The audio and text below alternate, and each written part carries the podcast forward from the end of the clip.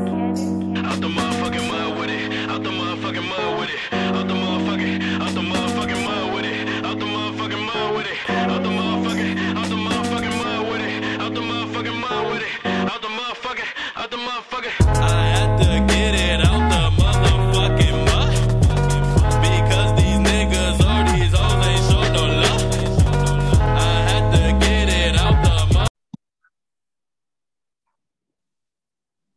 Though, everybody?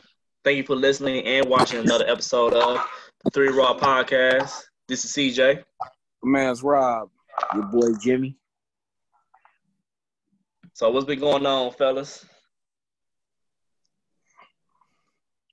Uh, quick shout out to our bishop's mother. She passed on today. Um, My condolences. I'm still in shock and with a heavy heart. So I'm I'm asking that everybody just pray for the Shear family. Uh, pray for their strength. Pray for everybody that's losing uh, family members. It's, it's it's a it's a difficult time, but we will get through this together, and just gotta stay prayerful and lift it in Christ, and we'll be all right. Most definitely, man. Yeah, man. I, I was with my wife. She told me that um, a couple hours ago. She was like, "Yeah, um, Mother She'll pass away." I'm like, "Huh?" But I knew that um, both He her and COVID. so Yeah. again, He passed for the um the pandemic, the COVID. Yes, Okay. both the husband and the wife was in the hospital because of it. Hey man, I hate to hear that. How old was she? Uh, I'm not sure how Seventy old something. Was. Uh, she was seventy something. Okay. Very Yeah. scribe, very loving, and one of the strongest women you'll ever meet. Yeah, we we losing a lot of them, man. You know what I mean? We losing a lot of them. especially here in Michigan, bro. The numbers high as hell, dog. Especially in Detroit, bro. That shit ridiculous. You seen the numbers, dog? Yeah, they doing it by zip codes now. Yeah, my wife was just looking at it, and even though we're okay as far as how the numbers look, it's still a fact of the matter that the number is even there. So you just you just gotta stay prayerful. Right. I think the I was trying, trying to think the highest zip the highest number the highest um number of zip code was like four eight two three five, I think. Man, that shit crazy. I'm like, God damn. That shit higher than Wayne County, bro. You know, we was just me and my me and my wife and my sister was just talking about how uh the protesters not too long ago in Lansing was doing that unnecessary foolishness, and even though they they got a right to, uh, it, it's still stupid. Um, and I've always noticed how Wayne County, being the highest of the African American population within Detroit, how we always end up being like the the like shadowy go to county, if you will. It's kind of like we're looked at as the leaders, but we're not. And it's crazy how Mm-hmm. We are able to understand things that go on in the city or in the country in a manner that we were able to band together enough to to try to keep the common sense factor up as much as we can. So it, it's it's just nutty to me to just watch these other counties and these other just people in general just feel like you know if what whatever happens happens, and unfortunately this is not that type of situation. This is not whatever happens happens. This is whatever could happen will happen if you keep up what you're trying to do and we're trying to fix it. Right. And I'm just I'm just like I don't know if I don't know if people look at it from a standpoint of this is just not enough. It's not enough warning signs. I know. And how do you feel about two states, which particularly uh, California, not yeah, California and Florida opening their beaches up already? How do you feel about that? I feel like they just they just giving up. They just like, look, I don't feel like having a mutiny or anarchy or whatever it could be with these people being asked to stay home because I want them to stay alive. So Mhm. whatever. You know, I feel like somewhere along the line, you need to understand your role in leadership. I'm not saying that you're, you know, these people are your slaves or whatever the case may be, but as a as a leader, you're supposed to lead by example. You're supposed to be able to say, "Listen, I know it's ugly. I know it's hard, and I know the position that I'm in looks like I'm having a sunny day, but at the end of the day, while it looks like I'm having a sunny day, I'm not because I'm responsible for umpteenth million of you guys staying alive, staying safe, doing what you're supposed to do toward each other before and after this pandemic. So it'd be nice Exactly. if, if y'all would trust, you know, your leaders enough and, and would actually try to put some responsibility and some accountability into y'all strides with trying to do what's best for yourselves versus just saying, I'm ready to party. I'm ready to be free. You know, Mhm. this is an oppression. This this is literally what it is. This this is a pandemic. Right. Stay your ass home. You know what I'm saying? And I, I have to be honest, I'm getting a little irritable with the, the thought process that we're being oppressed against. Because if we was really being oppressed, it'd be martial law. If they I said stay in your house or bang.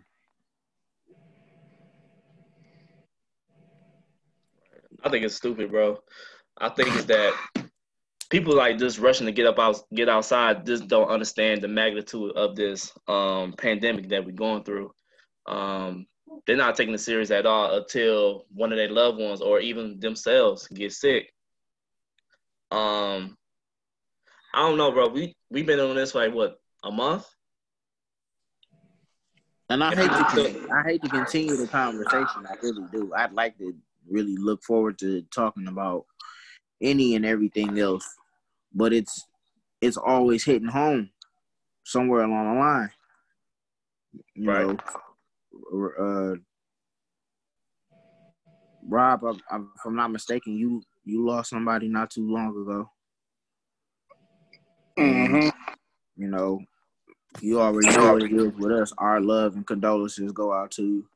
But At this point in the game, man, this is why I was saying um, a couple weeks ago. I don't feel like everything was gonna be back open by you know what I'm saying May fifth. you should. Because at the end of the day, they trying to sneak and open stuff back up now. What's today's date? The twentieth.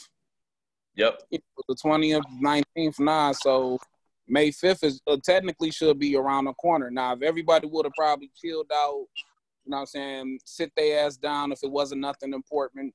And that's the problem, man. It's not the fact that people, you know what I'm saying, is not doing nothing, man. Because think about it, life got to go. People got to go to gas stations and get gas and food and, you know what I mean, things of those, you know what I'm saying, Right. natures. Hell, you might even have a loved one you might got to take care of or go see or, you know, Right. things happen. Not just, you know what I'm saying, quote unquote, essential workers, but life itself had have to continue.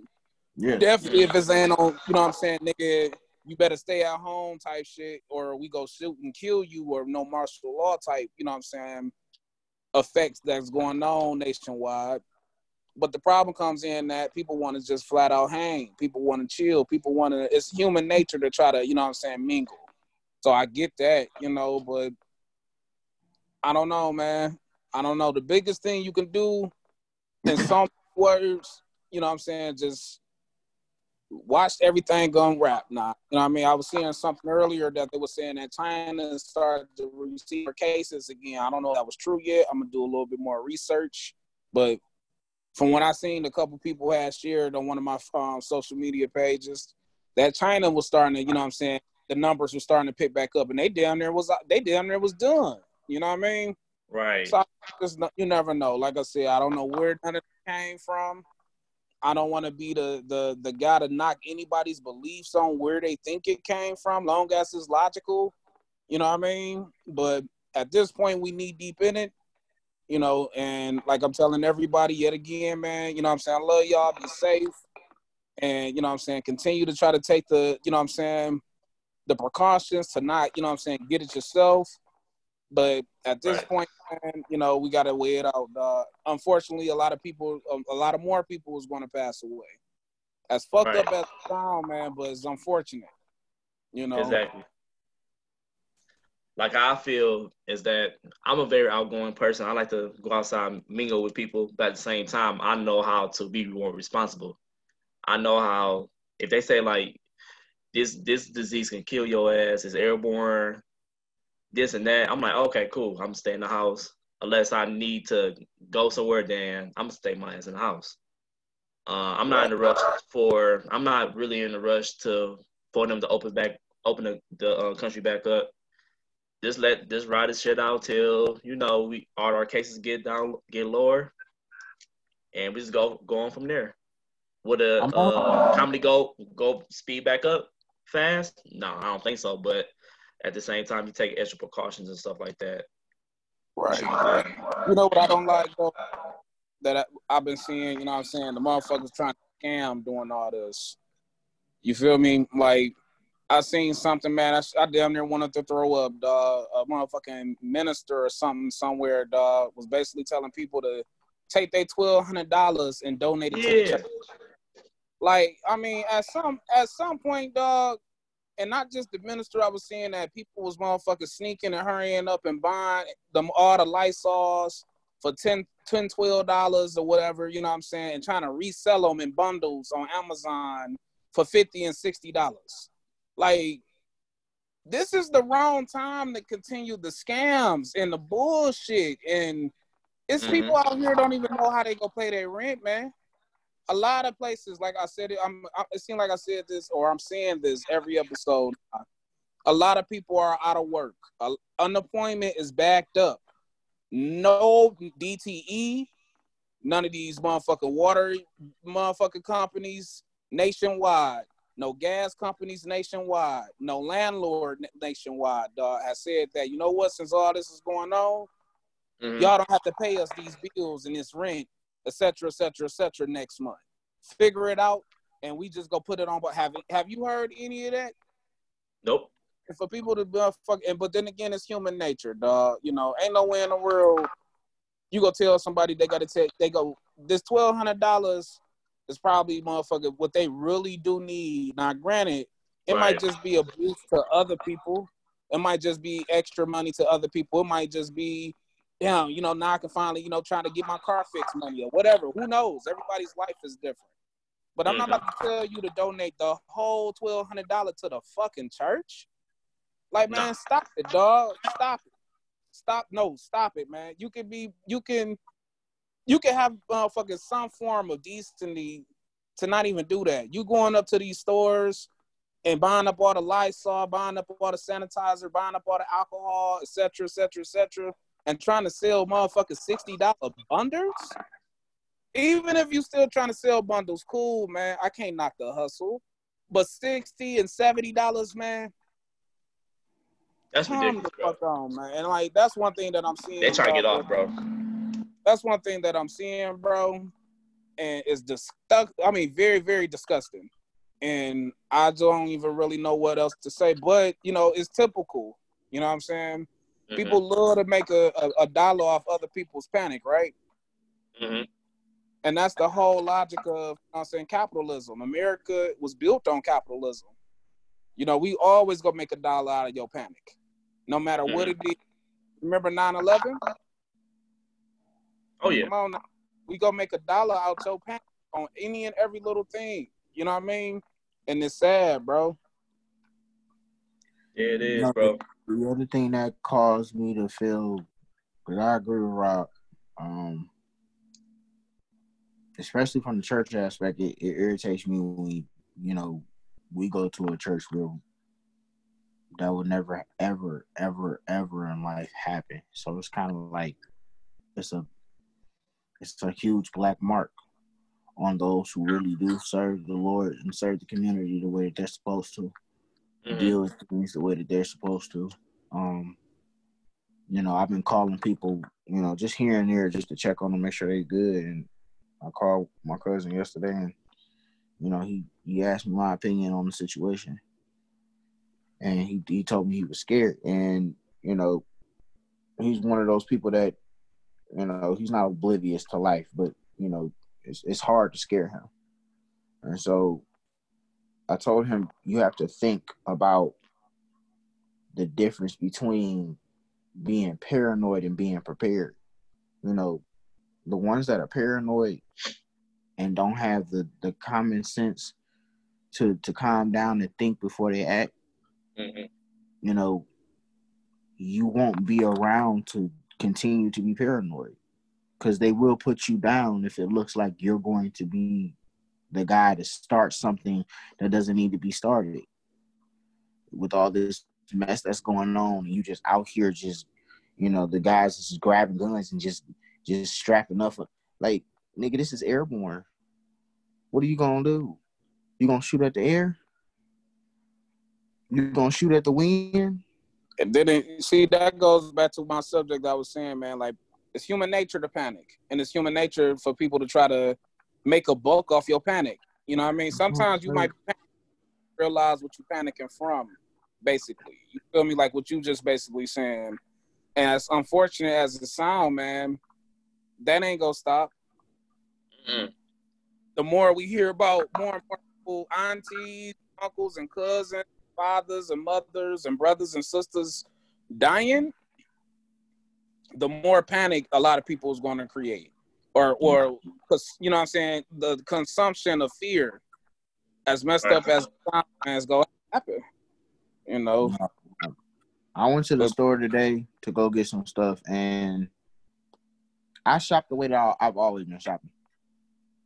I'm I'm not doing all that unnecessary stuff, cause me, like you know, we talked about what we what we know about disinfecting.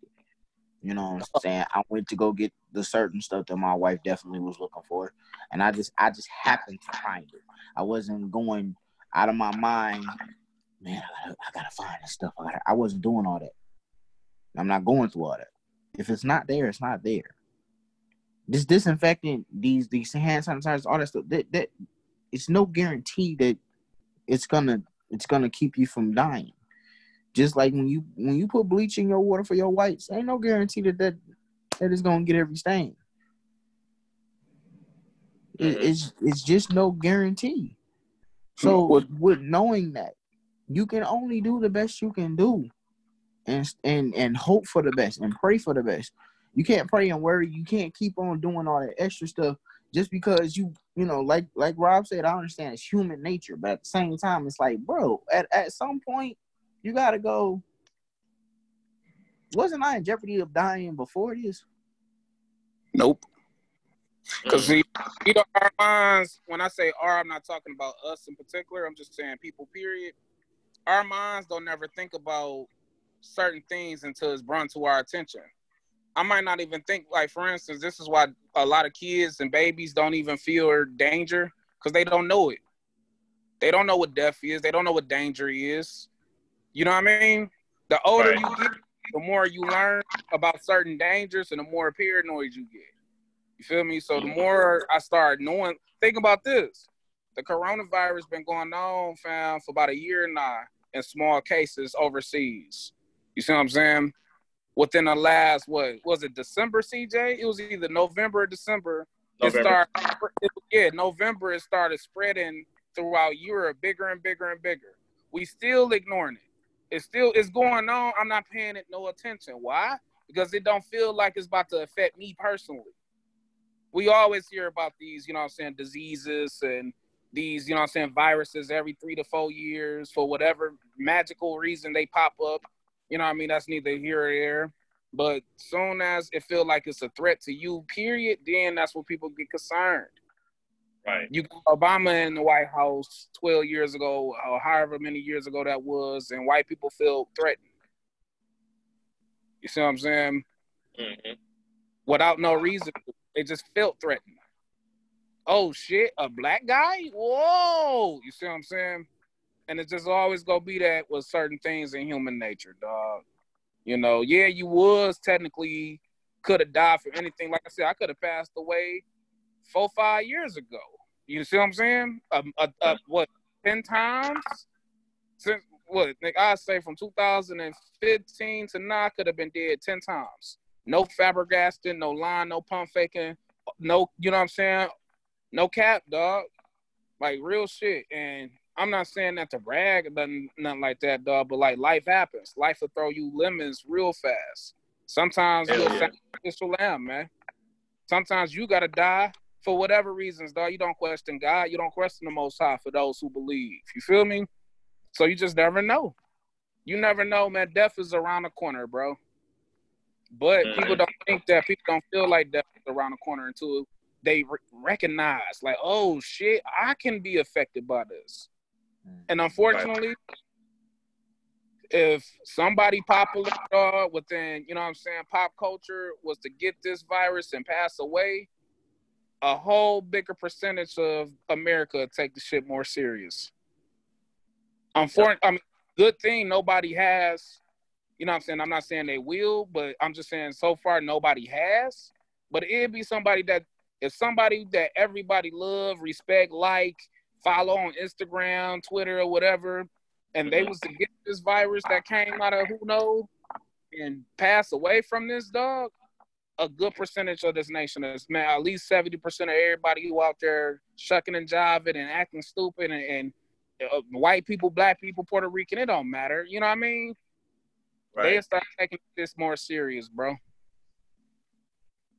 Because they Yeah, feel like, true. oh shit, nah, it's, affi- it's affecting me personally. Somebody that I like personally then passed away from this shit. As fucked up, as crazy this about to sound, bro.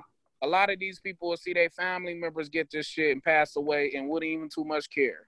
They'll start making excuses. Well, my my granddaddy got it, but he was already 80 though, and he could have lived to be 100. Right. Exactly. You, you see what I'm saying? Arrogant, oh man, my, my auntie had it, but she already had cancer, and she could have still lived another 20, 30 more years. You see what I'm saying? Yeah. It's a, I know I'm not gonna say I know personally, but I done seen it and I done read some of the comments. You see what I'm saying throughout social media, period. And a lot of people Mhm. feel that way, and it's unfortunate. You know what I mean? But I don't know. It's depressing. I'm getting sad. I don't keep dwelling on it, fam. I know, man. I'm a um. Let's go on to another another subject. Um. Here's the subject I wanted to talk to you about personally, though, CJ. Okay.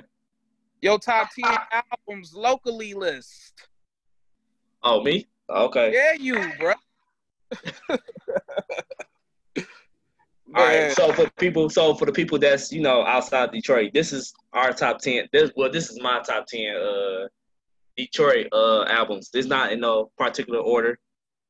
Uh, let's see. Jay Dilla, both Jay Dilla's albums, uh, Donuts and Welcome to Detroit. mhm. Um, K Deezy, Stuck in My Ways. okay. I got, oh yeah, I got two Street Lords albums, which is Rollies on TikTok and Platinum Masterpiece. Okay. Um, I got Street Lord Juan, The Real Which Me, one? The The Real, real Me. me. You had Lord Status on there? Huh? You didn't put Lord Status on there? I did not, Okay. But that's another that's another Detroit legendary uh, album too. Um, everybody clown me on this one, but whatever. Um, Tone Tone Schools in Session. Now, what's the old time album was that? Was that the first? That's the very very first one. Okay. I liked it personally. Okay. Brandon gave me that I look. don't He's think like, I heard nigga, it. what? I'm I don't fuck with that nigga. That's a that's a personal opinion, but I'm gonna move on to my the last one was um Doughboy Cash Out, Doughboys Cash Out. Um, what's this? Chances Make Champions. Chances made champion. hmm Okay. That's my ten. That's my ten. Well, um, yeah, you did have like little iffy picks, you know what I mean? But everybody gonna have iffy picks. You know, I posted my 10, I think right after I see it, a lot of people like I always gotta put a disclaimer every time I do something like that, man, because I listen to a lot of music. I'm a hip hop head. You see what I'm saying? Mhm. And sometimes you might be in my top 10 this year, and sometimes you might fall into my top five. Or sometimes you might fall off the 10. It depends on who I'm listening to. It depends on if I start seeing certain flaws or certain cadences or if I start liking something a little bit more, you know what I mean? Mhm. Like, for instance, I had Juan's Lord status. I had that in my top 10, dog, for at least the last, I can't even tell you, at least the last decade. You know what I mean? Right. But I haven't listened to it in a whole in years. The other albums that I'm about to name, I started listening to it more. So by default, Juan fell down. You feel where I'm coming from? Right. Not saying it was a, a weaker album or or nothing like that. It's just you know I ain't listened to it in a while, and these is the ones that I listened to. I named Rock Bottom, Alligator City, Clear Soul Forces, Fab Five, Slum Village, Fantastic Part Two, I had them. I had them on my uh top ten. I'm like, nah, they kind of, uh, Stretch Money. It takes money to make money. that's on my top Blade fifteen. Ice, Blade Icewood, Blood, Sweat, and Tears. Dope Top Boy 15. Cash Out. I used another Dope Boy album. I, I did the um No Deal on Chill album though. Okay. I put Ilzai Illmatic, Slum Village, Detroit Deli, Rock Bottom. Who is Rock Bottom? And low key, I know I got a lot of slack for this, dog, but I've been listening to. I, I read. Well, I want to say like the last year and a half, dog. I've been going back listening to this project a whole lot, and it's very, very underrated, dog. And that's Icewear Vezzo Clarity Part Two. I got that on my top fifteen too. and that it slid down into my 10 it might not stay into my 10 but like of, of to as of today is in my 10 you know what i mean? And in my opinion it's a classic album. I know a lot of people try to bash Vezzo. you know he don't seem like in my opinion because i listen to a lot of you know what i'm saying quote unquote lyricists and shit like that people will feel like damn why i got the dope boys or or Vezzo in my top 10 type shit? But me i got a i feel like i got a universal ear. You feel what i'm saying? Hmm like I can bump Common's Resurrection album along with the Migos album.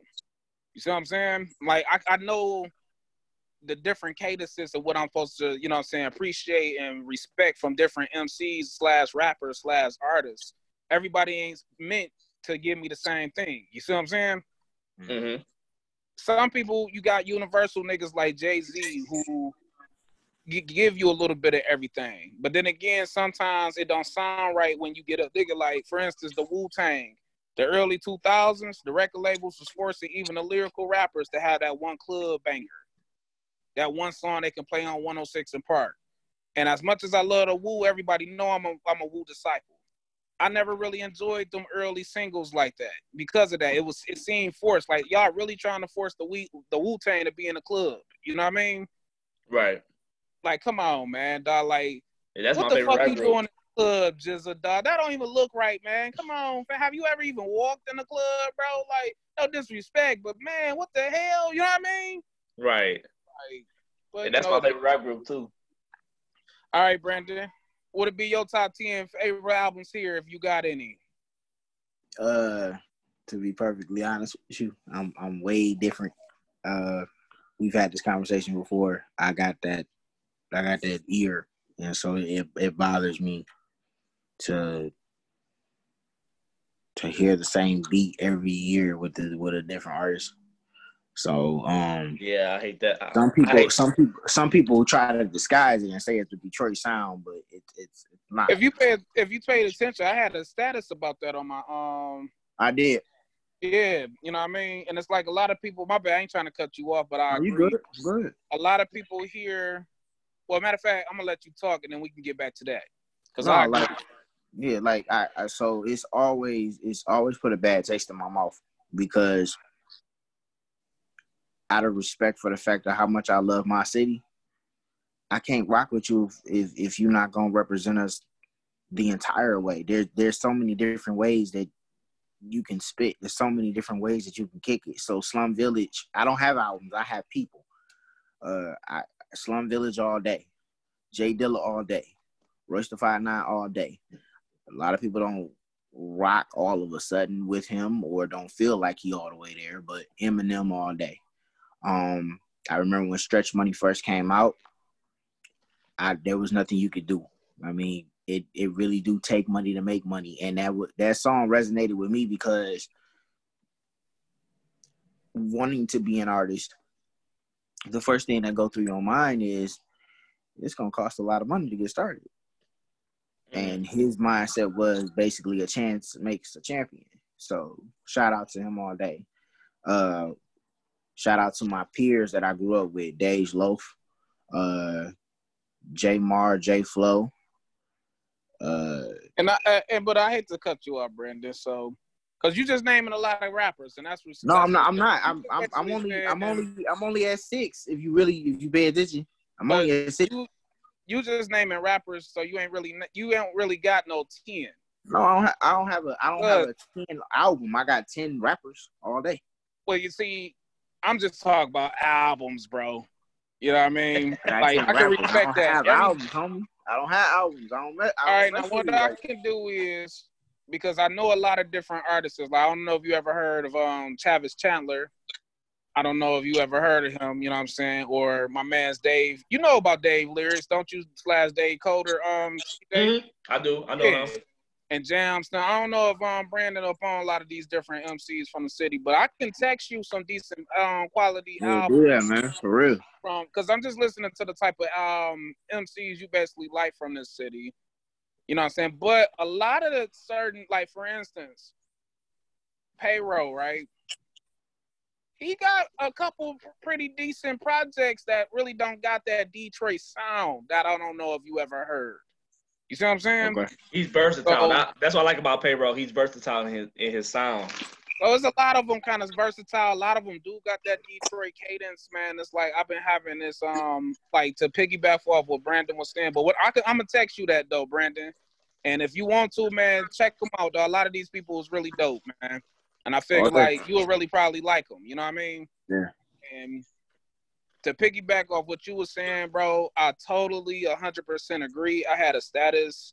I usually make the status about once a year and I made it about what was it like three or four days ago, basically pointing out, man, like anywhere that ever had like a musical run, rather even if it was just R and B, whether if it was R and B or hip hop, there was Mhm. always uh, uh, at least three different ver- sounds that came from there. Like for instance, a lot of people feel like, oh man, the West came because of just purely Dr. Dre, but that's a lie. You know, 187 them. you know what I'm saying? Goddamn Battle Cat, DJ Quik. It was a whole lot of motherfucking writers and producers that created that West sound. Like every rapper who was coming from the West Coast didn't look and sound like Snoop Dogg. And they Mhm. beats didn't sound like, even if it was Dr. Dre, it didn't sound like a Dr. Dre beat or Mhm. imitated Dr. Dre beat. You see what I'm saying? Like E40 don't sound shit like no goddamn Snoop Dogg or look like him or nothing or a Spice One or you know what I mean? Too, too short. Like come on, man. Let's, let's keep this shit real. I'm talking about when they had their run though. You feel mm-hmm. me? Look at Atlanta, Jermaine Dupri, Lil Jon, Organized Noise, Jazze Pha. Jazze Pha, Remember- Zaytoven. All these producers created different sounds and had different artists. And and what happened? Atlanta has been running, or if not running, been very, very hold on to a decent spot in music sense. Mm, So I'm saying, look at New York. The same thing with New York. Watching that DJ Premier battle with RZA, it really showed me that these two were similar but way different. RZA don't sound shit like Premier. Mhm. On the flip Mhm. side, he don't look like he don't sound like Swizz Beatz either. Who don't sound like you see what I'm saying? But it's like Right. for in Detroit, if it's not Helluva, it's a beat that sort that that down there sounds similar to a Helluva beat. You see what I'm Right. saying? No disrespect to Helluva dog. Salute, dude. I know, you know what I'm saying? It's a long way coming. He been doing beats for almost probably 30 years. No disrespect to do like while Stretch Money, you know what I'm saying? It takes money to make money. A Helluva produce that whole album. Even though the beats then don't sound like his style now, but it just mm-hmm. seemed like he created a style now that worked for him that everybody want to emulate. Mhm. And it's like if you don't got that the, the, that pattern or that flow or that look in that cadence, you not motherfucking supported, you know what I'm saying, on the mainstream or popularity wise here. And I just don't get it. Mhm. I just don't get it, man. And it seems like the more artists start to improve or the more artists like shy away from the Detroit sound, the more the city stops supporting them hundred percent. Like Danny Brown. Oh, example. Prime big example. example. Big example. Cause he like an alternative rapper, right? And I want to look at it Detroit- like. Detroit have like a funny style. Well, most Detroiters they have like a funny style way of like how they support their music. So like if you're not like if you're not a rapper that basically talk about you know drugs and shit like that, drugs, shooting and all that other shit, they ain't gonna really mm. fuck with you like that. And then I can't even really. I mean, I can't say that because that's right. But you got to still be trendy with it. Like for instance, Stretch Money always rapped about the streets. You know what I'm saying? He was always more of a half knot than a big, big baller though. But for the most part, his subject matter was always about the streets. hmm Since he actually got some form of a talent, actually putting, you know what I'm saying, respect to his pen and actually working on his craft and shit like that, the nigga Mhm. not respected for some strange reason. And he a legend. You know, recently, I don't know if y'all saw Lando Bando, him and um, Stretch Money got a little, uh, you know, a little back and forth going on right now. And I feel like, damn, that's kind of that's kind of sad that Stretch got to go through all that, man. Basically saying he was a one hit wonder. When Hey, you look at Lando Bando on a on a, a group or some shit like a big ass group? Nah, man, he like a um, he got a little platform basically where he interview artists and things like that. That's kind of trendy in the city right now. He the Oh, same I never- guy who um, I never heard of him before, so I ain't I ain't know. yeah, he like trendy. You feel me? So if you Mm. ain't trying to keep up with that trend, you ain't. You, it's easy to miss. You know, he the same guy who was with um Rocky Badd when she had her altercation about a year and a half ago. Okay. You know, but like long story short, man, I don't like it because he basically saying Stretch only had one hit. But if you pay attention to the city, dog, within the last ten years, how many different rappers actually had more than one legit hit? Mhm. It's always on to the next one. It don't matter how talented you is, you on is on to the next one. No disrespect to Peezy, because out that before he went to jail, he became one of my favorite local rappers here because he started putting in the work, and I started hearing the growth in his music. But like his Yeah. main hit was um Oh La La. He even admitted it. Like, man, my only hit was Oh La La in the city. You see what I'm saying? Bro, speaking of Peezy, bro, I got a story to tell about him because we went to we grew up together. We grew up in the same neighborhood, went to the same middle school together, Columbus Middle School. If it's is if it is if it's incriminating, dog, I don't want to hear it. I don't want to want you to speak on it, bro. I wasn't here. I didn't hear shit. I don't know nothing. I'm Disclaimer, right? I was I was just saying like he was always a funny ass dude, but he was always was like he was one of the real, realest guys I know, man. But I wasn't gonna say nothing bad, but he was a funny ass nigga. That was, that's that's all I was gonna say. He was a funny ass motherfucker, dog. Uh, I remember Stretch Money coming to the school trying to promote. Uh, they take money to make money, and um, I just respected the fact that it was something different.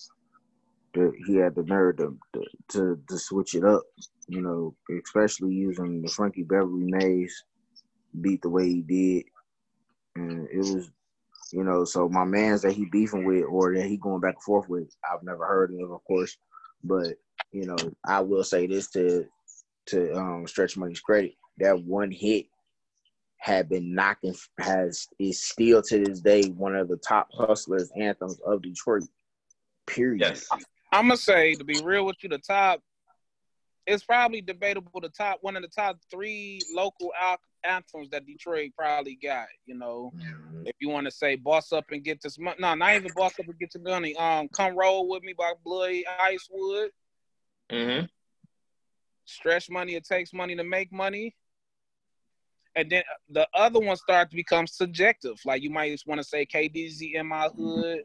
Some people might want to say rock bottom. Um, oh no, you know what I mean? Oh, oh boy. Everything else, yeah. Uh, oh boy, you feel me? Well, I'm a cheddar boy, baby. That's for sure. It started becoming a subjective, man. So I don't like it. You know what I mean? Me personally, dog. You know what I mean? I feel like the city got a lot of talent. I'm waiting on some producers to come up just with a different sound, like Brandon was saying, which I agree. You know what I mean? And you could be a street rapper. It's not even the fact that you're a street rapper, dog. Cause like, shout out to Boldy James. You feel me? So far, man, he's been having a good ass run here, dog. I take my hat off to him, dog. Salute to that boy, man. And it's like, um, right now, currently, he he signed to Griselda. He a street rapper, but he more he more on a boom bap type sound. But we got different sounds. Like if we go support Griselda, let's support Boldy James. Let's support Ty and all the other local artists that we got here that basically got sort of kind of a similar little sound. You see what I'm saying? Mhm. One thing I hated about here, bro, like in the early 2010s, a lot of people here hated Big Sean. But then they had turned around and bumped Kendrick Lamar, bumped Drake. Man. So So it's not the fact you don't like that type of music. You just don't like the fact that a nigga from here is representing that type of music. And see, that's So, the speaking- part, that's the part that I'm always irritated with is that if you got the nerve to spit something different or be different on a different beat, and you you got the nerve to actually be witty or, or lyrical, or whatever the case may be, and you not Eminem or not with the five nine, then it's not respected, and I don't like that. I don't. But then your favorite rappers is Kendrick Lamar and J. Cole. I, I don't. I don't understand that. You love Like I Drake. You didn't want to support Big Sean off real. bro, You it's funny. just love these niggas though, dog. You see what I'm saying? They just don't want to. They lames, dog. I just gotta call a, spoon, a, a spade a spade. I can't get mad at a nigga who don't like. For instance, I can't because I personally body or something like that. Assume or get mad at you if you don't. You feel me?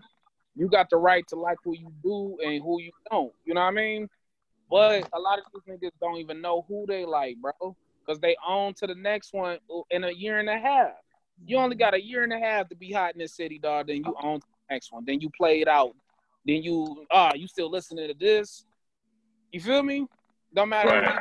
you with your craft or not. No matter if you dropping some of the best production, bars, cadence, street shit, lyrical shit, commercial shit. It don't matter. You could be dropping some of the best shit here, man. If you not hot, indie, it's a wrap. And I hate that shit here, man. I hate it. You damn near got to start popping somewhere else before you start popping in the city.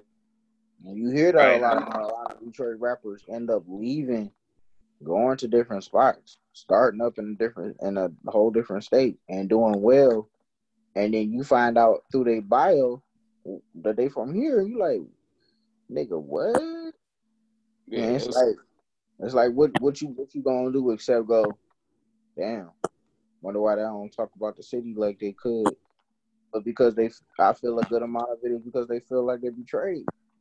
It's the place that groomed me and got me to the place that I'm at, and I can't even. And the recognize crazy thing, the people that been like you know moving out to the city, wherever, and doing their own things elsewhere is because they've been like they've been hustling here for years and years and years, and they don't get no love like they deserve. So they feel like they like I'm like okay, I'm gonna go to move to Atlanta or move to LA.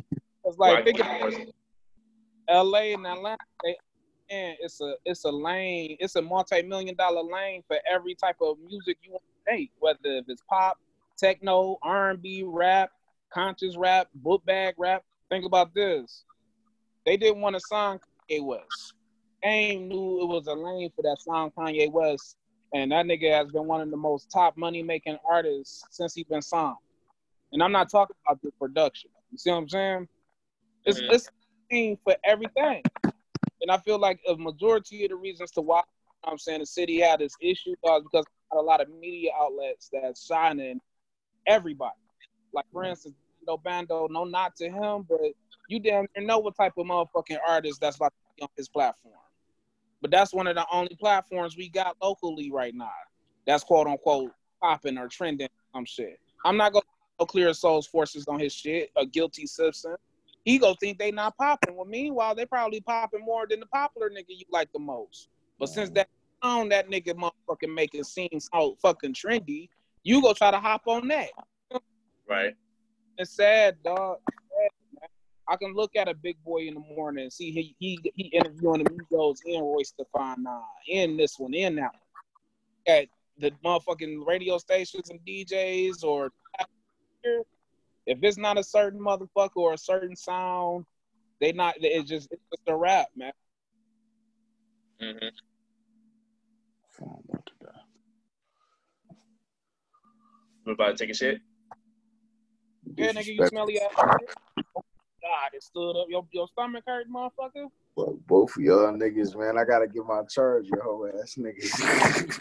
Smelly ass motherfucker. What the hell you eat? I said, nigga? hello. Hog maws and motherfucking macaroni and cheese. That's like no. Disrespectful. Going forward. But what's been going on, CJ, man? I don't want to stay on the local music shit. I just want to get the Uh, me, shit. Um, just trying. I'm trying to do some uh yard work around the house. Trying to do some shit here and there for the house, whatever. Uh, trying to keep myself busy. It's been my my mom been going like thousand miles per hour since this quarantine started. Man. Um, trying to keep my mind occupied. That's all. Trying to take care of the uh, little ones. Okay. How about you? Hey man, trying to stay out the possible, dog. And a lot of motherfucking drama coming my ways, man, from left on, uh, you know, what I mean, far, but I don't really want to discuss it. You know what I mean? Trying my best to stay positive, dog, out the fucking way. Like I said, I'm really like it's May, April, June. I was already going on already pre that I was gonna have to do medical. You know what I'm saying? Right. on top of this corona, uh, it's like a lot to worry about. You see what I'm saying? Like this one is like one of my only free months, and then everything starts back up next, and then um, June. Feel me for my like last final skin. Just- I mean, because I'm gonna have to get surgery again. Still surgery, bro. You see what I'm saying? And you gotta Right, like you. you gotta prepare for surgery. Like sometimes they want you at a certain age before they cut you open. Sometimes they want you to diet before they cut you open. Like it's a lot too. Where I'm coming from. hmm So on top of this, this is what I've been really doing, man. Talking to my nurse every other week. She making sure I ain't leaving the house really. You feel? Just, uh, doing music, bro. A lot of music, man. You know what I mean? I've been I ain't gonna hold you up. I've been on bullshit. Well, like completing songs, but I'm starting to complete them happy. Like sometimes I start on stop at twelve bars or start a song, stop at seven bars, something. You know what I mean? And move to the next one. Something. Yeah. Doing a lot of but I've been doing a lot of um I got my love back into um script writing. Um I haven't did that in like a couple of years and we I just ain't gonna got this ain't gonna never work on um scripts we supposed to been doing way back in 20, 20 uh, and we gonna get it together, bro. I'm telling I promise that, bro. Oh man. On the road like four scripts already, dog. Shit, man, keep on. Hey, bro, and like two of my coworkers, uh, it's another one of my coworkers. She said she go, she go, she can hop in on like one of our skits and shit like that, or shows, whatever you gonna do, whatever. So I'm like, okay, cool. Right, right. And I know you was watching the documentary, the one that did the Michael Jordan. Oh yeah, Okay. I didn't get a chance to watch. I watched like um what twenty minutes, and you said you, you caught a couple minutes of it too, right, Brandon? Yeah, I caught about 30 minutes of the second episode. Okay. Well, we don't have to really too much discuss it. You know I mean? This episode, when we come back, we could probably be like what a couple episodes in and see, you know what I mean, a better a better vibe. But you we were talking about something before we came online, basically, um what wins titles? Is it the players or is you know the organiz well, what was it, the organization, the front office hmm hmm feel like is responsible for winning titles? I say it's the um, I think it's the, both of the roles, like the organizations and the players, only because um, the players. I mean, of course, the the organizations they facilitate the players into like, okay, I'm like, okay, we should have we go build this type of player, we go have a, this type of coach that run the uh, the playing scheme and everything like that, and then we go trying to see we go put all the pieces together, trying to make a championship run. Um, as far as the players, their role is you know go to a couple of practice every day, work out, um, perform each and every game, um, and then try and do the same thing tomorrow. Um, So I think it's both of the roles. As long as they come in like one accord, that should be fine. Um, but I think it's more so the players that brings like all the success towards the franchise. Prime example, the Warriors. Um, of course, the Warriors they did a great job in like um, drafting their players and also doing well in free agency because they drafted Steph Curry, huh? Only free agent ever signed was just KD. Yeah, And if you want to say uh, they, but they want they'll say like uh David West. They they picked up David West, uh, Andre Iguodala. well, they was already like reduced to role players at that point. Right, but I'm Even- I take that back. David West was. right. Um, they did a really good job in like um drafting their players well because they had Steph Curry, Klay Thompson, um, Draymond Green. Um, you want to throw in Harrison Barnes because he did pretty good with those three four years he was with them. Um, and then of course with the free agency signings of Andre Iguodala, KD, um, they did a very good job. Um, it also shows like how to successfully um, build a team from the ground up Mhm. because they was like, because remember like even before like when Steph Curry came in, for as far as like the Golden State Warriors, they had what Baron Davis, Stephen Jackson, Matt Barnes. This like what 2008, 2009. Yeah, like the um 07, 08, 09 little Golden State. Yeah, but then then- after that, yeah. they trade all the players, and then they started to get, they started to become like trash. Even though they had like Monta Ellis, whatever like that. Um, Nigga was, huh? nigga was bad, bro. That, Bro. that was back when him and Steph Curry wasn't even getting the the love or respect they were supposed to get. They were so underrated together, and they separated them. And I thought that was one of the dumbest moves ever. man, that was so dumb, man. Them two together was just like Because for when I'm like um as a fan, we seeing this, but for when I heard like behind the scenes, Monta was having a problem with playing with Steph. So it, it, it seems like Golden State basically chose Steph Curry over Monta Ellis. Steph Curry then became a superstar since then. Monta career kind of like sunk Oh. down the ocean. at least the popularity part of it.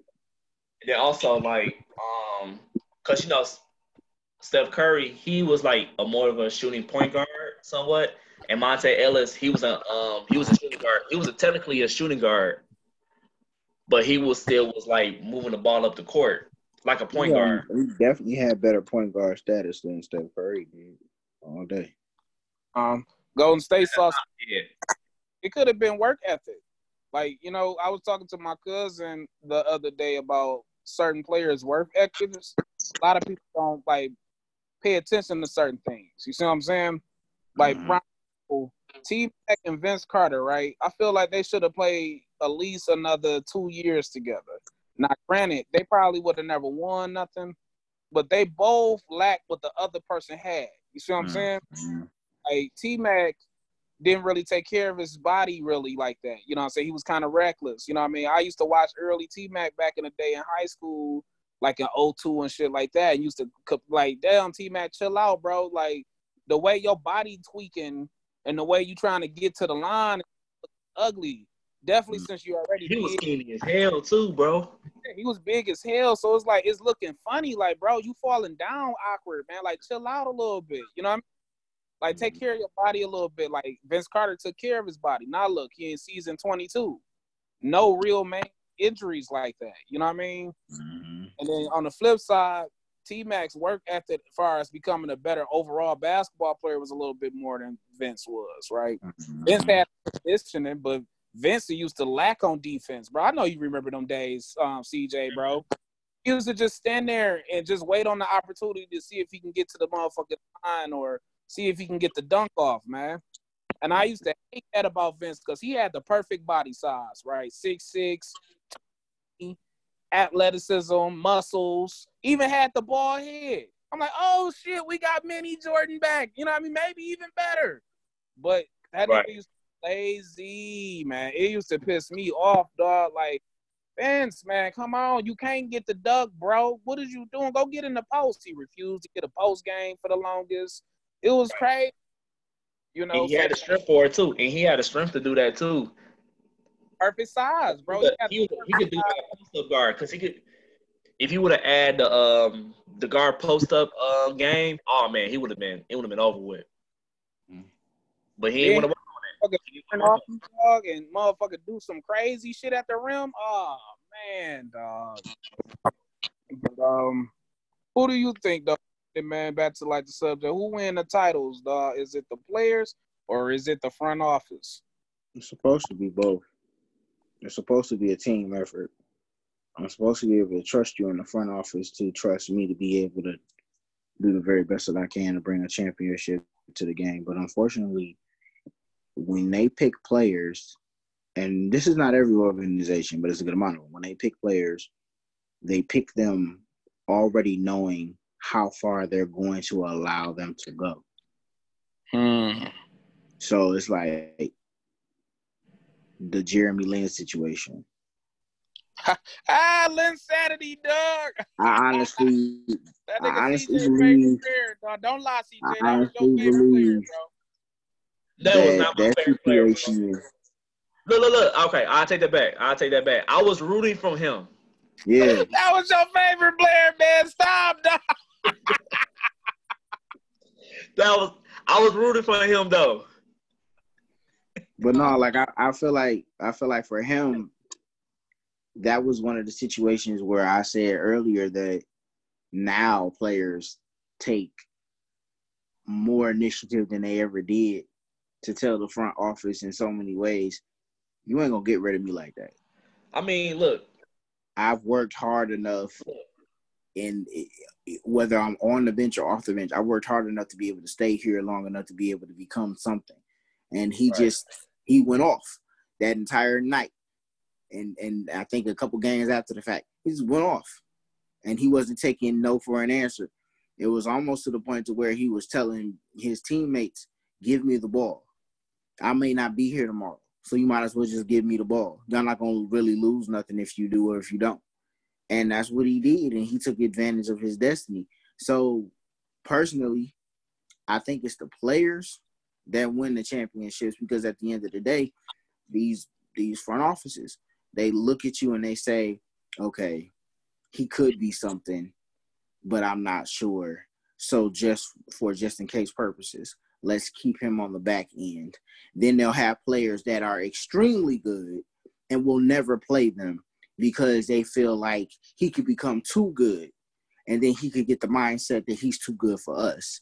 And then we can't have him do that because if that's the case, then another team can pick him up with knowing that and make him a front person and then he be a problem. So if we keep him on the bench, nobody can know his talents. And as long as we keep his his pockets full, what is he to say about that? You know, my wife makes the makes the uh, comment all the time. She don't believe that bench players deserve rings because nigga, what did you do? It's levels, right? Because sometimes a bench player be helping with like the condition of your start in practice. You know what I'm saying? Mm-hmm. Like that, dog. So it's kind of levels. Yeah, but it, it, it's the players for me, especially more now than ever because now organizations are are more at least the new league owners are more built on the mindset of I can't do this without you and you can't do this without me versus old ones are just I'm the one paying you. So either do what you told or go. So everybody, so everybody in the job has a role. So with the organization, their role is to develop their players, draft players, make sure they're happy, etc., etc. Now with the players, what they got to do is like trying to keep the the chemistry going. Like if it's like a new player coming in, I like okay, we go trying to build like a team chemistry with them. Like we go out to eat, we can like um practice together. We can practice at his house, whatever, whatever the case may be trying to build that relationship with each other so y'all can get familiar with each other game and what style y'all like to play. So y'all get so when it when it's game time, then y'all be able to like put the pieces together.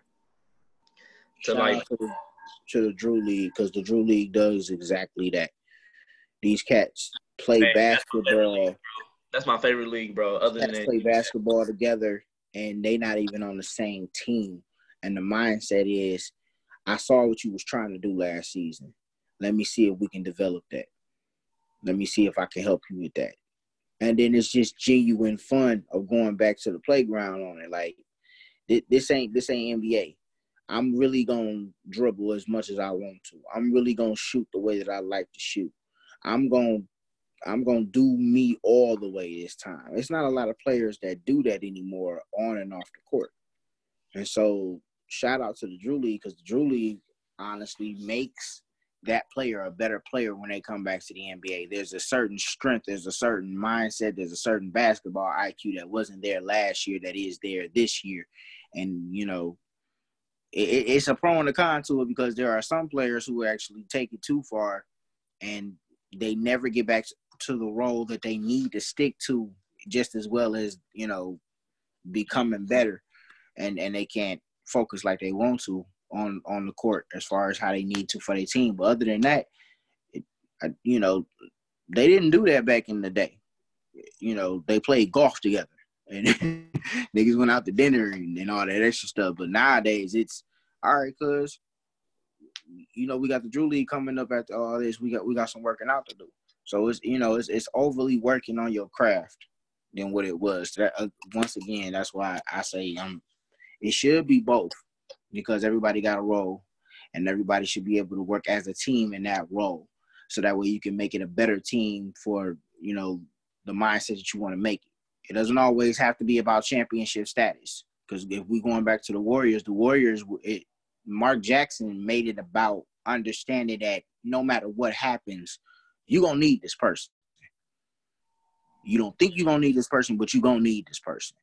And if it wasn't for Mark Jackson, I don't care what anybody says. If it wasn't for Mark Jackson, the Warriors would not have become the type of team that they are and were to have won those championships because the, the That's team true. dynamic that they have and still have, hopefully, came from the methods that he put in place for them to understand that on and off the court, if you don't respect this man, you will not become the the team that you need to become, and it it showed. They had Mark Jackson what two years? Three. years, and then after that, all of a sudden they started winning championships. But look, say it like this, right? Because um, I feel like it's levels, right? I feel like it's thirty percent ownership. I feel like it's twenty percent the coaching staff, and I feel like it's fifty percent the players. And I feel like that's how you know what I'm saying championships is made, right? Because we done seen like before I get to what I was saying, I'm gonna piggyback off the Mark Jackson um, comment because we only usually say that with Mark Jackson, but we've seen that happen with a couple of different organizations. Prime example, the Pistons. We had um, Rick Carlisle for about like the same amount of years that they had Mark Jackson, and Rick Carlisle came in here and he installed a winning, you know, I'm saying personality. We started making it to the playoffs and things like that, but we wasn't getting far. But the year before we got rid of Rick Carlisle, we had finally made it to the Eastern Conference um, Finals in 2003. That was our first time making it there since 1991 when Jordan beat us. So I feel like that was a very, very accomplishment, but we wound up getting rid of him. Larry Brown came in, and like the rest was history. You know what I'm saying? We had opportunity to win two, but we won one. Mhm. And yes, I can say it was, you know what I'm saying, Mark Jackson to a degree, but Steve Kerr came in with something that Mark Jackson was missing Yep. and whatever it was, it allowed them to be, you know what I'm saying, this dynasty that we're seeing now currently still because we gotta keep it real. They was injured this year and the season was abruptly stopped. So when even if they rescheduled the season, cool. But next year, them boys is coming back healthy. Now they might not be, you know what I'm saying, what they was with KD, but we got to remember who they was prior to KD. They still was a 63 win team. You know what I mean? Yep. So I mean, I don't know. But um, yeah, I feel like it's thirty percent ownership because we see teams and franchises like the New York Knicks, and clearly they owner don't know what the hell he wants. Clearly, it's all about a money grab. Clearly, he knows that Madison Square Garden regardless if the Knicks win motherfucking five games or 50 games, is going to be filled to capacity, or if not filled to capacity, damn near. They know Madison Square Garden because New York itself is a travel destination. Sometimes people just be in New York and motherfucker go and, and buy tickets to the game just because they was in New York. They wanted to go see the Knicks play. You see what I'm mm-hmm. saying? They know they can. He he know he makes a killing off motherfucking concession food and merchandise and and, and hell, it's expensive when we go to games and shit like that. It'd be a hundred dollars for a hoodie and a shirt and, and stupid goofy shit like that. Could you imagine how much it is in Madison Square Garden, one of the biggest sports arenas we got? Absolutely. So he don't too much care about, you know what I'm saying, nothing like that. You look at the coaching staff right afterwards with the 20% because sometimes you can have good owners, but if you got bad coaching, what good is it gonna do? Some people suck as coaches and they always get prime example. And I hate to say this because we don't know what's going to happen with the NBA, but I'm just going to say it, dog. Houston is not about to win anything. They should. This should be Houston's year to get over this hump. They're not. For some strange reason, um, Mike D'Antoni keep getting coaching jobs, bro, and it's crazy to me. You know, he keep um, trying to do the seven seconds or less style of play that he's been trying to force and trying to force and trying to force since 2005. It hasn't worked. A lot of people confuse his style of play with the Warriors style of play, but it's, it's two totally different styles of plays. The mm-hmm. Warriors motherfucker play team ball, they pass the ball and they play defense. Mark, I mean Mike D'Antoni's styles was always one person dominant. Steve Nash, now currently, you know what I'm saying, James Harden, and trying to hurry up either force the three point shot or the layup. And we've seen that this hasn't worked. It hasn't worked in the last three years. It hasn't worked in the last 15. You know, so you get coaches who don't want to adjust, basically. Some coaches adjust, right? And then you mm. get Mike D'Antoni. He go in, it's gonna look pretty all throughout the season. It's gonna look pretty, but it's not gonna never get them over that hump when it's when the when the season slow down, when the real season start in April, when it's time to slow down and the referees kind of tight on the whistles. Remember Harden was complaining about that last year. He just Oh, wanted yeah. he just want he if y'all was if y'all was calling it in the regular season, call it now. He just want a fair shot. And then Golden State goes on and still beat these niggas without KD. Nah, man. You know what I mean? So You know what? I'm also inclined to believe that there are teams who want that kind of coach just to be just to be looked at as competitive. Like I, I just want them to know that we can. I don't want to win a championship. I want them to understand that it's a possibility. And I got to be honest with you, whoever you are, Mhm. whatever uh whatever you are, whatever team you are, let me explain something to you. You are not doing your players any type of service whatsoever because Think after a while, after a while, if you're a smart player in whatever sport you in, you have put your money to a, a an extent to where you don't have to worry about too much of nothing. And But what you look. got booked for is what you looking for. And if you can't get that, then you you gonna get you gonna catch some anarchy. I'm not gonna go to no damn team if I'm a basketball player, football, whatever, and I don't get no look, damn look, look, look, look, look, look, look. Mind you, before I talked about Mark, I mean Mark um, D'Antoni, I talked about the Knicks, right? If you can remember, Mark Mark D'Antoni, I mean, I mean, not Mark Dan, I mean, whoever is from Mike D'Antoni, he was with the Knicks, wasn't he? Yeah, he was, and he was horrible then. Yeah. But the And Dan Knicks is Carmelo. like a franchise that likes that. They don't care about winning. They care about the oohs and ahs and to continue to make this money. This is why D'Antoni was over there. But Hell, after they, a while, had, they had Jackson for a minute as well. and after well, they got you talk about Phil Jackson They had him as a coordinator. and what happened to that? That, as far as I'm concerned, it was just Some checks. people, to be Yeah. real with you, uh, some people is good at what they do and only what they do. Phil Jackson is probably the best coach of all time, but like far as a you know what I'm saying executive, he probably might not be a good front office man because he's still thinking in the eyes of the coach. You see what I'm saying? He's not really too Right. much thinking in the eyes of what's Yeah. best for the organization or the players. He's still thinking in the eyes of a coach. So he's still going into it as a coach. Just like prime example, you got Magic Johnson. He sucked as an executive. He's clearly one of the motherfucking top 10 players of all time. Look at Michael Jordan. Michael Jordan is the GOAT. Charlotte ain't won shit yet. You know, so sometimes just because I was good in one aspect in life, that don't mean Or in Washington, shit. yeah, you know what I mean? Like he the one who drafted Kwame Brown. Always remember. Always remember. Michael Jordan was the one who drafted. Always remember, man, because I'm never forgetting that.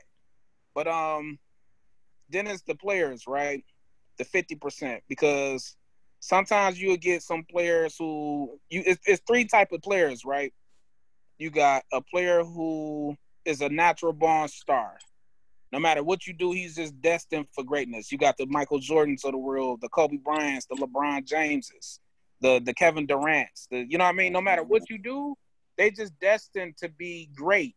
They're destined to be no matter what team they own, who they mm-hmm. teammates, whatever it is, they're gonna win. They're gonna, or if not win, they're gonna be in the playoffs. They're gonna be averaging 25 plus points a game. They're gonna be amazing. Nothing can really stop them. No organization, no no system, no nothing. They are their own entities. Then you got the certain type of players who got a chip on their shoulder, right? And remember, Chauncey, remember the 04 Pistons, that whole roster was built on players with chips on their shoulders. You know, Chauncey Billups felt like he should have never been motherfucking um, traded as much. He was like on his 15 by the time we got him. And he was the third pick in the draft.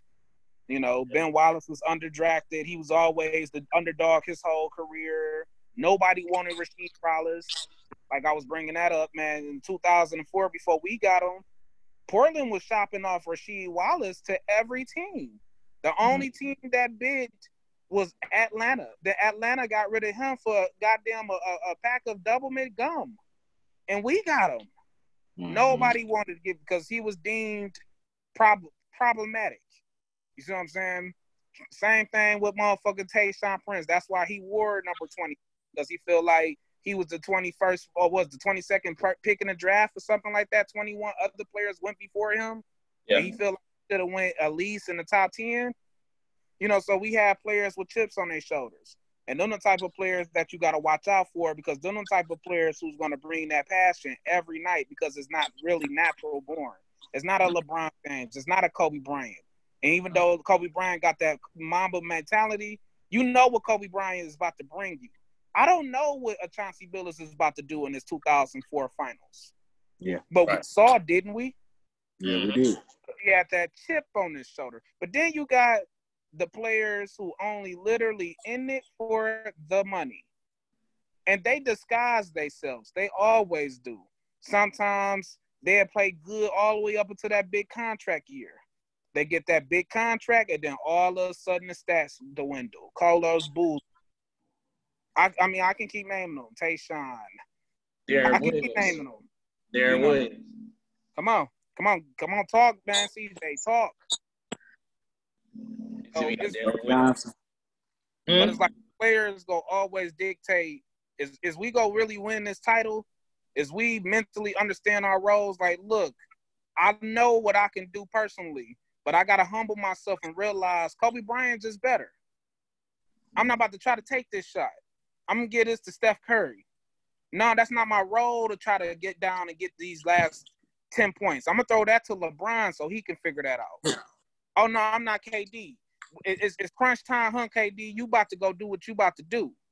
The players got to decide that. And unfortunately, all three of them players that I, I just named, them type of players is on every roster in the NBA right now currently. So it's up to that nucleus to figure out who they are so they can win. You see what I'm saying? Coaching still got to play a factor too, because then we seen a whole lot of good teams that just simply had bad coaches and they didn't win anything. Exactly. But shit, I watched the. Uh, I was. I was. I want to say something about the documentary so bad, but y'all ain't watching, so I'm. I ain't. Gonna, I'm gonna wait till the next episode to talk about it. Shit. The next episode, think about this. We could be about two or three episodes in too. You know what I mean? Yeah, cause they say it's supposed to be ten episodes, right? Right. Mhm. Yeah, I can't wait, bro. But yeah, we pretty much is running out of time. Um, y'all got any thoughts before we get up out of here? Stay alive and stay blessed. hmm How about you, Rob? Uh, basically the same thing, man. You know, what I mean, everybody be careful. I don't know if y'all had any recommendations for people. You know what I'm saying? I tried to do that like every end of the show, Throw out a book, a TV show, an album. You know, during this quarantine that people can pick out to next week. Shows that uh, you've already watched, watch them again. There's gonna be stuff that you didn't even pay attention to.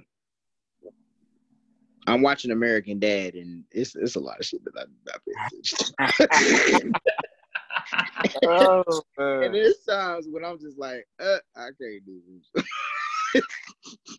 so watch the shows all over again. There's gonna be some shit that you gonna be like, swear to God. Like, I'm watching the Chi right now, bro. Um, I finally got a chance to watch it, dog. That show good as a motherfucker, bro. Okay. I I wait just- for season three in July. Uh, What episode you on? I, I finished with all the episodes. Um, it's two seasons. Uh, each season got ten episodes, so I, I finished. I caught up. Um, I was waiting on season three, which season three should start in July. Okay. Uh, Waiting on that. I'm still on on season one, though. I think I'm on like episode four. Oh man, So- you got a lot to catch up on. But you gonna go by quick though. It'll go by quick. Okay. Um, I just got an album to recommend. I don't know if I recommended it. My man Ty Farris.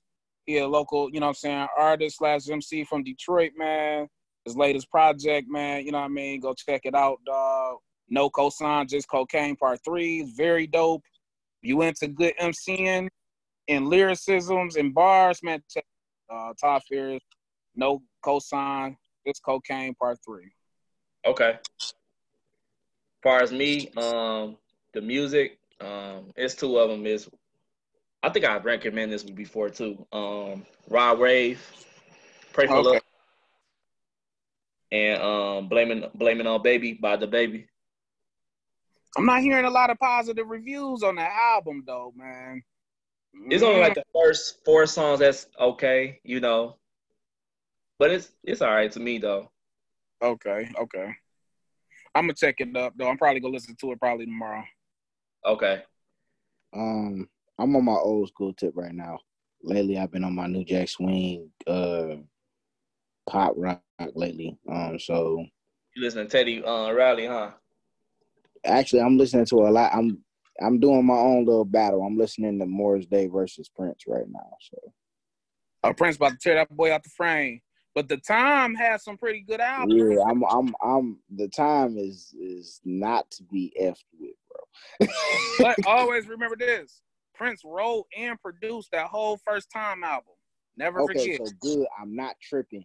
I knew I heard mm-hmm. his guitar. I knew I heard his nah, guitar. nah, he produced everything you hear on that first time album. tripping, bro. I knew I wasn't tripping. I'm like, this is my nigga's guitar, bro. Always remember they was best friends, him and Morris Day. They grew up Okay. together. Okay. Yeah. Damn, they did a good job making us think they was enemies. Oh, Purple Rain, man. They made us, man, they did a good damn Purple job. I thought these man. niggas was beefing, bro. They, dog, they was best friends, dog. You said what's the album name again? Which one? Uh, Morris Day. Morris Day His and the first Time. album. Yeah, Yeah, the time, man. They first album. Oh, okay. Yeah. like I, I had no clue. I just always heard the song growing up, but I didn't I didn't have a clue that uh Get It Up was by them. So when I heard it come on, I was like, swear. Like and and you know what? It, I love listening to old music because we have this I don't know about y'all, but I got this thing where I hate it when a song is good and it's only like two, three minutes long these songs is five, seven minutes. So it's like just when you think it's over, it's not over. It's always something Yeah, new. most old school songs like five, seven minutes, bro. yeah. I feel like it's um depending on the song, right? That you know when you got a hit, and you know when that beat need to be a little longer. But you Yeah. also know when it's like it's only cookie cutter, like it's only a hit for so long. You know what I mean? Mhm. But like a lot of Prince, Morris Day, Michael Jackson, a lot of them timeless classic legends, they knew what they had. So the, a lot of their songs was eight or nine minutes long. You know what I mean? Oh yeah, most definitely, man. But yeah, I'm about to we about to get up out of here because we pretty much run out of time. We always go over time, but whatever. It's three raw, whatever. Um, this is CJ. The man's Rob. Your boy Jimmy. This is three raw. Yep. Yeah. Uh, would you want to stop? Let me see the email. Yep.